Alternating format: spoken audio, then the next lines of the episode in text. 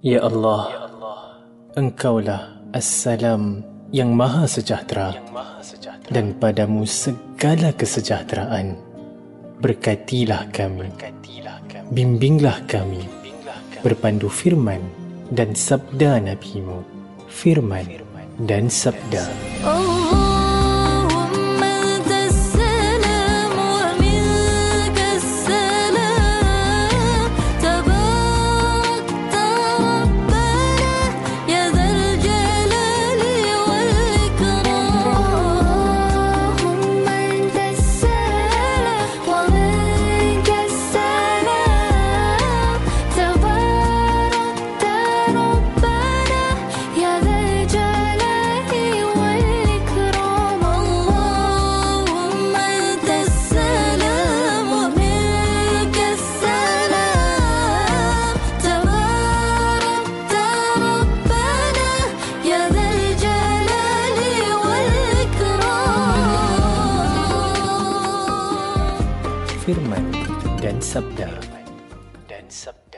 Assalamualaikum warahmatullahi wabarakatuh. Semoga kita berterusan dikurniakan kesihatan yang baik, usia yang berkat, keluarga yang bahagia, iman yang sempurna, rezeki yang halal serta doa dan hajat yang dimakbulkan.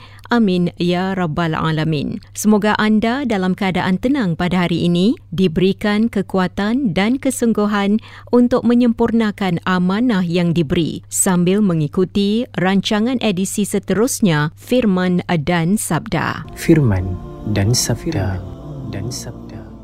Saudara pendengar yang kami muliakan, seperti biasa sebagai pembuka tirai, kita ikuti kini bacaan sambungan surah Al-An'am ayat 125 hingga 131 oleh Qari Ustaz Muhammad Zulfadli Abdul Razak Al-Hafiz. Firman dan sabda. Firman dan sabda. A'udzu billahi minasy syaithanir rajim. فمن يرد الله أن يهديه يشرح صدره للإسلام ومن يرد أن يضله يجعل صدره ضيقا حرجا كأنما يصعد في السماء. كذلك يجعل الله الرجس على الذين لا يؤمنون. وهذا صراط ربك مستقيما. قد فصلنا الآيات لقوم يذكرون. لهم دار السلام عند ربهم وهو وليهم بما كانوا يعملون. ويوم يحشرهم جميعا يا معشر الجن قد استكثرتم من الإنس وقال أولياؤهم من الإنس ربنا استمتع بعضنا ببعض وبلغنا أجلنا الذي أجلت لنا قال النار مثواكم خالدين فيها إلا ما شاء الله. إن ربك حكيم عليم. وكذلك نولي بعض الظالمين بعضا بما كانوا يكسبون. يا معشر الجن والإنس ألم يأت ياتكم رسل منكم يقصون عليكم آياتي وينذرونكم لقاء يومكم هذا قالوا شهدنا على أنفسنا وغرتهم الحياة الدنيا وشهدوا على أنفسهم أنهم كانوا كافرين. ذلك أن لم يكن ربك مهلك القرى بظلم وأهلها غافلون.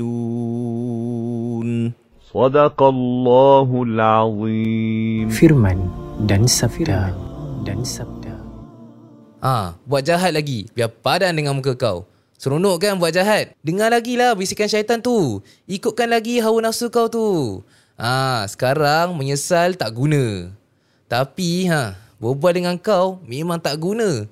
Sekarang je cakap menyesal. Esok lusa buat lagi. Buat penat je. Firman dan sabda. Firman dan sabda Jin dan manusia adalah makhluk ciptaan Allah Subhanahu Wa Taala yang hidup dalam dua alam yang berbeza.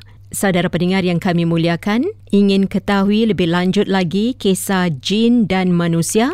Kupasannya akan diberikan oleh Yang Berbahagia Ustaz Muhammad Aiman Abdul Khalid beserta tafsiran bagi surah Al-An'am yang telah dibacakan awal tadi. Silakan Ustaz. السلام عليكم ورحمة الله وبركاته.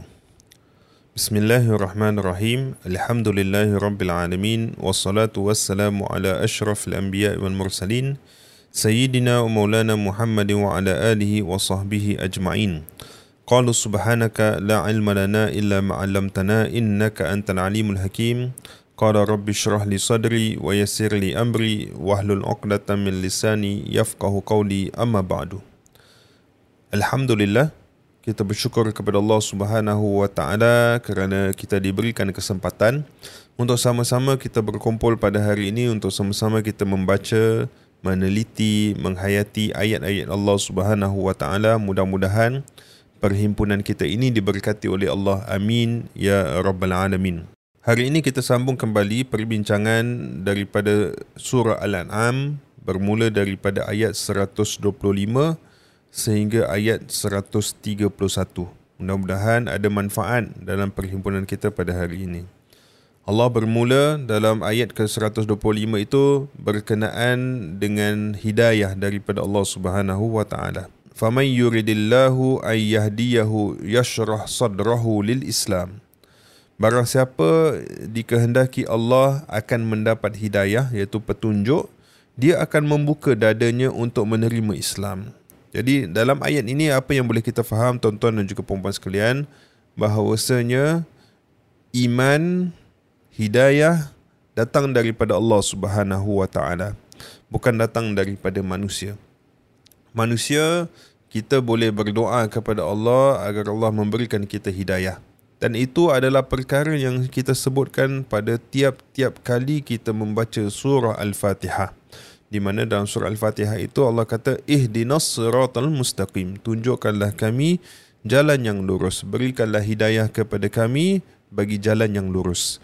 Jadi tuan-tuan dan juga perempuan sekalian, itu adalah permintaan doa kita kepada Allah tiap-tiap hari hidayah ini boleh digambarkan seperti air di mana kita manusia walaupun kita sudah minum air tak lama kemudian kita akan rasa kehausan kembali dan kita perlukan air lagi.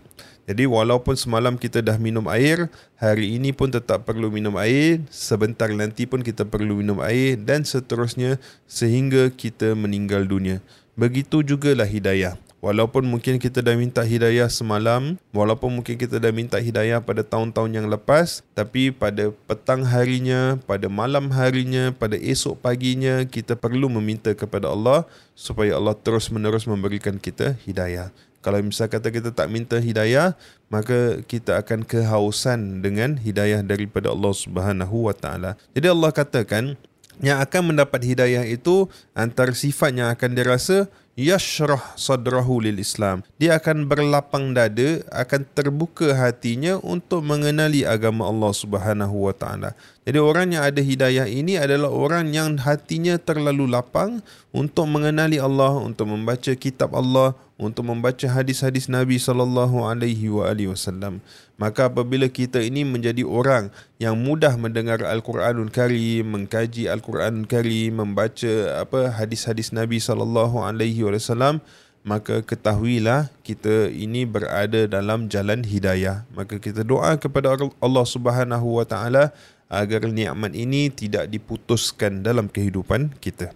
Kemudian Allah kata lagi dalam ayat ini, "Wa may yurid ayyudillahu yaj'al sadrahu dayyqan harajan ka'annama yas'adu fis sama'."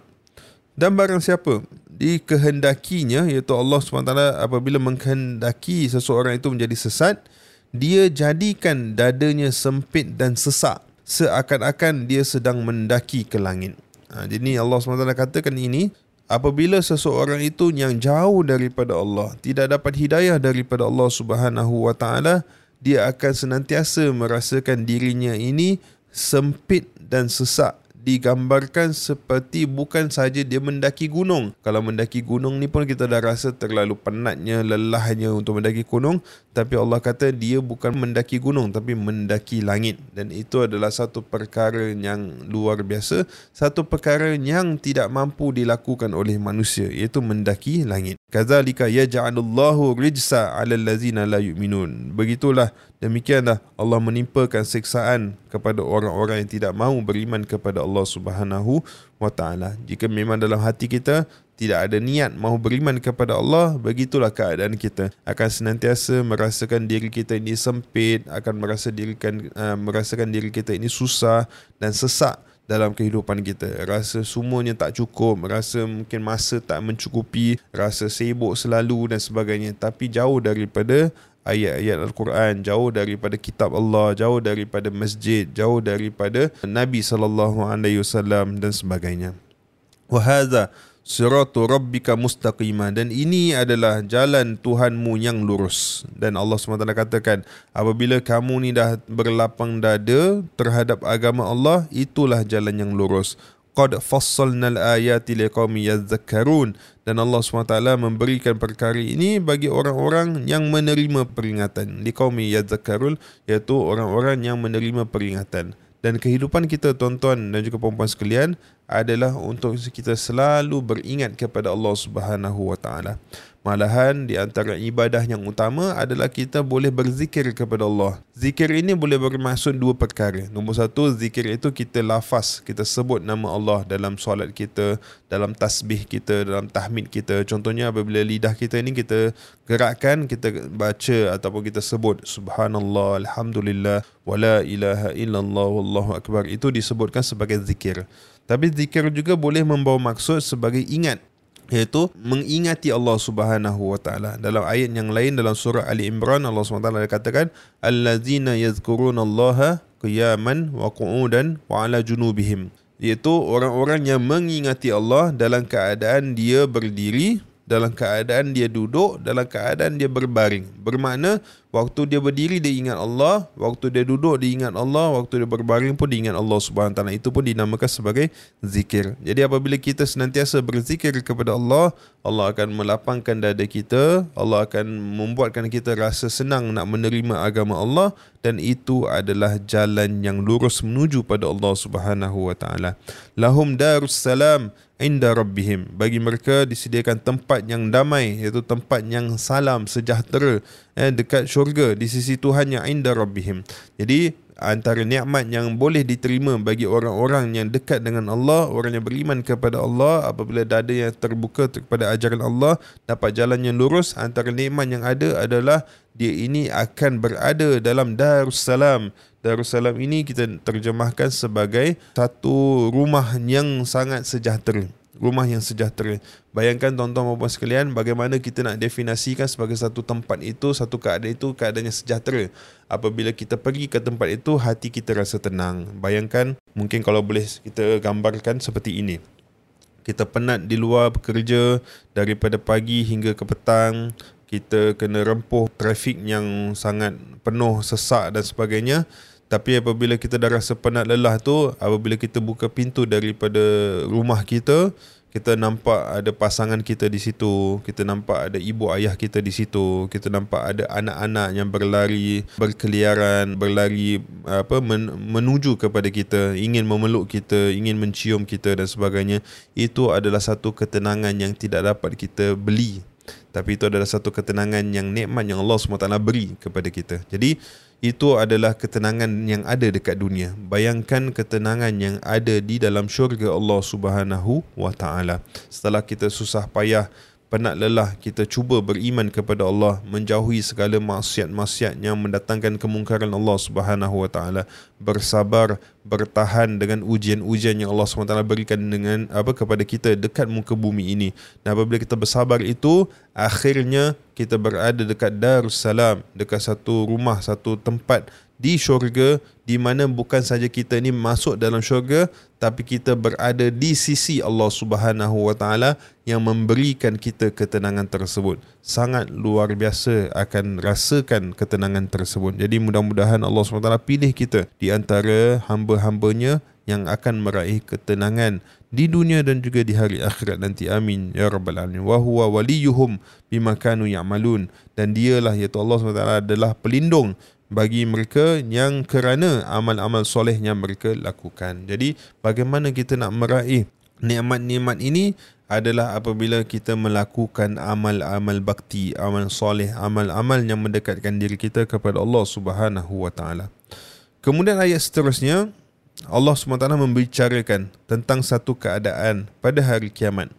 Iaitu dalam ayat 128 Allah katakan yauma yahsyuruhum jami'an dan pada hari di mana telah dikumpulkan mereka semua ya jami'an ya ma'syarul jin wahai golongan-golongan jin qad istakthartum minal ins telah aku banyakkan. Wahai golongan jin ni maknanya Allah SWT sedang berbicara dengan golongan jin berkata kepada kita kamu telah banyak menyesatkan manusia.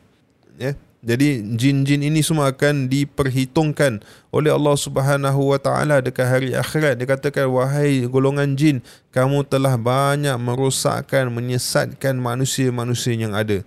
Wa qala awliya'uhum dan kawan-kawan mereka daripada golongan manusia berkata wa qala awliya'uhum minal ins rabbana istamta'a ba'duna bi ba'din wa balagna ajalana allazi ajjalta lana Ha, jadi mereka jawab balik. Mereka katakan, Ya Tuhan, kami telah saling mendapatkan kesenangan dan sekarang telah datang waktu yang telah engkau tentukan buat kami. Jadi bermakna jin-jin ini semua telah ada persetujuan dengan Allah Subhanahu Wa Taala ataupun kita katakan syaitan dan iblis ada persetujuan kepada Allah. Dia ini akan diselamatkan atau akan dilambatkan uh, hukuman-hukuman mereka sehingga ke hari kiamat. Jadi untuk apa? Untuk menyesatkan manusia yang ada dekat muka bumi Allah sekarang ini. Jadi apabila dah patah balik hari kiamat dan dikumpulkan semua, maka jin-jin ini semua akan kata kepada kepada Allah yes memang betul kita dah sesatkan manusia sekarang ni dah sampai masa kita akan terima hukuman. Jadi maknanya jin pun kata okey lah eh, kita dah buat kerja kita sekarang ni kita sama-sama akan terima hukuman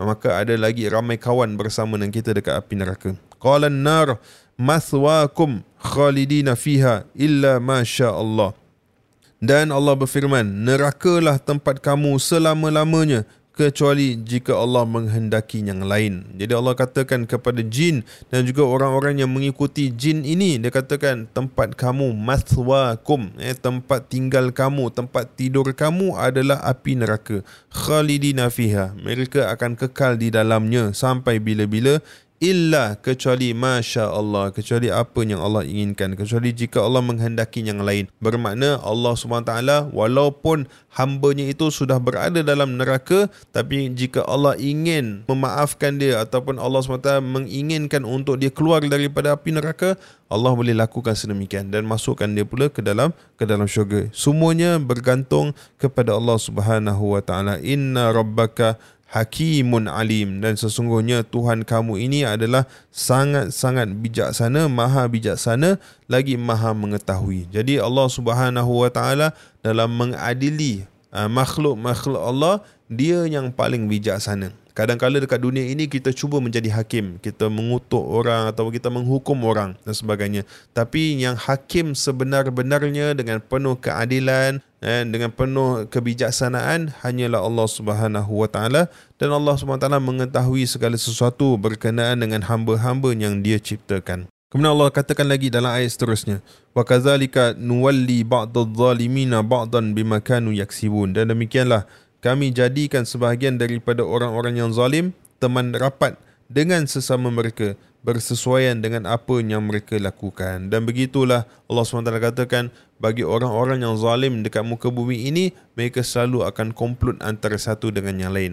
Ada maksudnya kat sini adalah orang yang zalim di kalangan manusia, tapi ada juga orang-orang zalim, iaitu mereka ni berlaku zalim bersama-sama dengan jin yang mereka komplot bersama untuk melakukan kerosakan dekat muka bumi ini. Kemudian Allah katakan lagi dalam ayat seterusnya, Ya ma'syarul jin wal ins, wahai golongan-golongan jin dan manusia, alam ya'tikum rusulun minkum yaqussuna alaikum ayati? Tidakkah datang kepada kamu rasul-rasul minkum di kalangan kamu sendiri yaqussuna alaikum ayati yang menyampaikan ayat-ayat aku? Wa yunzirunakum liqa'a yaumikum hadza dan mengingatkan kamu tentang pertemuan pada hari ini. Jadi Allah SWT mengatakan kepada dia kepada jin dan juga manusia Bukankah aku dah turunkan Nabi sebagai peringatan untuk kamu dan pada peringatan untuk apa yang akan berlaku pada hari ini? Bermaksud di antara tugasan para Nabi dan Rasul adalah mengingatkan manusia untuk ingat tentang hari kiamat untuk mengetahui bahawasanya hari kiamat itu adalah benar bahawasanya kita semua akan dikumpulkan di depan Allah Subhanahu wa taala. Jadi semua nabi dan rasul telah jalankan perkara tersebut. Kemudian dijawab pula daripada golongan jin dan juga manusia ini, qalu syahidna ala anfusina kami benar-benar menjadi saksi atas diri kami sendiri. Bermakna mereka tahu perkara itu telah disebutkan yang telah ditujukan kepada mereka. Wa humul hayatud dunya tetapi mereka tertipu oleh kehidupan dunia. Jadi bermakna mereka tahu keadaan sebenar bahawa mereka ni akan berdepan dengan Allah Subhanahu Wa Taala tetapi dia ditipu dengan apa yang ada dekat muka bumi ini. Dia tertipu dengan kecantikan dunia sehingga mereka terlalu sibuk untuk mengejar dunia, mereka lupa tentang hari kiamat, hari akhirat. Wa syahidu ala anfusihim dan mereka juga menjadi saksi atas diri mereka sendiri annahum kanu kafirin bahawa mereka adalah orang-orang yang kafir. Iaitu mereka tidak beriman kepada Allah Subhanahu wa taala. Jadi tuan-tuan dan juga puan-puan sekalian, daripada ayat ini apa yang boleh kita faham? Bahawasanya sebelum kita diciptakan oleh Allah Subhanahu wa taala sebenarnya kita sudah ada perjanjian dengan Allah. Bahawasanya kita akan beriman kepada Allah, kita akan taat kepada Allah Subhanahu wa taala. Kemudian kita dilahirkan dekat muka bumi ini. Apabila kita lahir di muka bumi ini, apabila kita sudah melampau dewasa, maka akan ada datang peringatan-peringatan kembali untuk ingatkan kita ingat sebelum ini kamu telah beriman kepada Allah sebelum ini kamu dah taat kepada Allah SWT kamu janji kamu akan taat setia dengan Allah Subhanahu Wa Taala tapi disebabkan tipu daya oleh syaitan oleh jin yang cuba merosakkan kita sehingga kan kita lupa perjanjian kita yang asalnya dengan Allah Subhanahu Wa Taala. Sehingga kan mungkin kita boleh leka dengan perintah-perintah Allah sehingga kan kita boleh tergolong di antara orang-orang yang kufur kepada Allah. Wal billah. Jadi dengan itu tuan-tuan dan juga puan-puan sekalian dengan ayat yang dibaca ini dan juga dengan kita dengar uh, daripada sesi radio pada hari ini kita kena faham bahawasanya peringatan daripada Allah ni sudah ada lama lagi daripada awal sebelum kita lahir sehinggalah para nabi dan rasul melakukan perkara tersebut kepada kita. Dan kemudian kita pula sekarang ini membaca ayat-ayat Allah. Allah ingatkan lagi kepada kita bahawasanya hari kiamat itu pasti dan kamu semua akan dikumpulkan. Dan ini adalah dialog-dialog yang ada pada hari kiamat kelak di kalangan jin dan juga manusia. Maka berdoalah kepada Allah Subhanahu wa taala supaya kita dapat beringat tentang hari kiamat dan meninggalkan kenikmatan dunia ini untuk mencapai kenikmatan kenikmatan dekat hari akhirat kerana itulah yang kekal abadi. Akhirnya dalam ayat ni Allah katakan zalika allam yakun rabbuka muhlikal qura bi zulmin wa ahluha ghafilun. Nah demikianlah para rasul diutus kerana Tuhanmu tidak akan membinasakan sesuatu negeri yang secara zalim sedangkan penduduknya dalam keadaan yang lalai belum tahu. Jadi bermakna apabila penduduk-penduduk itu semua sudah tahu tentang Allah, sudah tahu tentang ajaran-ajaran Allah SWT, sudah tahu tentang kiamat, bermakna Rasul itu telah melakukan tanggungjawabnya. Dan apabila umat itu tidak mahu beriman kepada Allah selepas itu, maka akan datang kehancuran kepada kaum-kaum tersebut. Dan kita lihat dalam sejarah yang ada dalam Al-Quran Karim, eh, kaum-kaum seperti kaum Nabi Lut, kaum Nabi apa, kaum Samud, kaum Ad dan juga uh, sebagainya mereka semua telah dihancurkan oleh Allah kerana telah melihat bukti-bukti kebesaran Allah, eh, kelebihan Allah SWT, sudah melihat mukjizat para nabi dan rasul, tapi mereka tetap tidak mahu beriman kepada Allah, maka mereka telah dihancurkan. Sekarang ini kita sebagai umat Nabi Muhammad wasallam Mukjizat ini adalah Al-Quran Al-Karim yang sedang kita baca, yang sedang kita dengar dan hayati secara bersama. Semua perkara-perkara berkenaan dengan sejarah-sejarah yang terdahulu dan juga apa keadaan yang akan berlaku pada hari kiamat ada disebutkan dalam Al-Quran kaji secara bersama, meneliti ayat-ayat Allah dan kemudian kita perlu insaf dan taubat kepada Allah Subhanahu Wa Taala supaya Allah boleh selamatkan kita daripada segala musibah yang ada dekat hari kiamat nanti insya-Allah. Amin ya rabbal alamin. Wallahu taala alam bisawab. Mudah-mudahan apa yang kita bincangkan pada hari ini mendatangkan manfaat kepada kita. Semoga kita diberi peluang untuk bertemu pada sesi-sesi yang akan datang. Terima kasih pada semua. Wassalamualaikum warahmatullahi wabarakatuh. Waalaikumsalam warahmatullahi wabarakatuh. Pencerahan daripada yang berbahagia Ustaz Muhammad Aiman Abdul Khalid tentang jin dan manusia. Semoga dapat dijadikan iktibar menerusi perkongsian kali ini dan menjadikan kita insan yang lebih memahami dan diberkati. Saudara pendengar yang dimuliakan, jika anda ingin mendengar semula rancangan firman dan sabda di warna, sila ke podcast di Spotify Spotify dan Millicent. Anda perlu muat turun aplikasi Spotify atau Millicent, pilih podcast dan cari Firman dan Sabda. Semoga intipati rancangan ini penuh bermanfaat untuk kita bersama insya-Allah.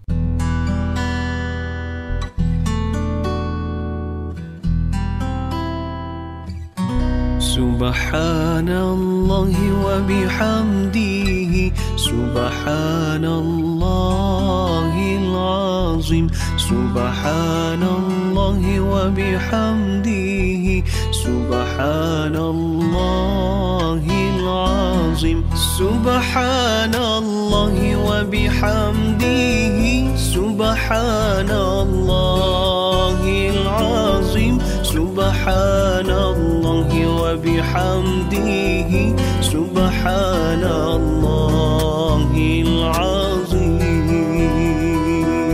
سبحان الله وبحمده سبحان الله العظيم. سبحان الله وبحمده سبحان الله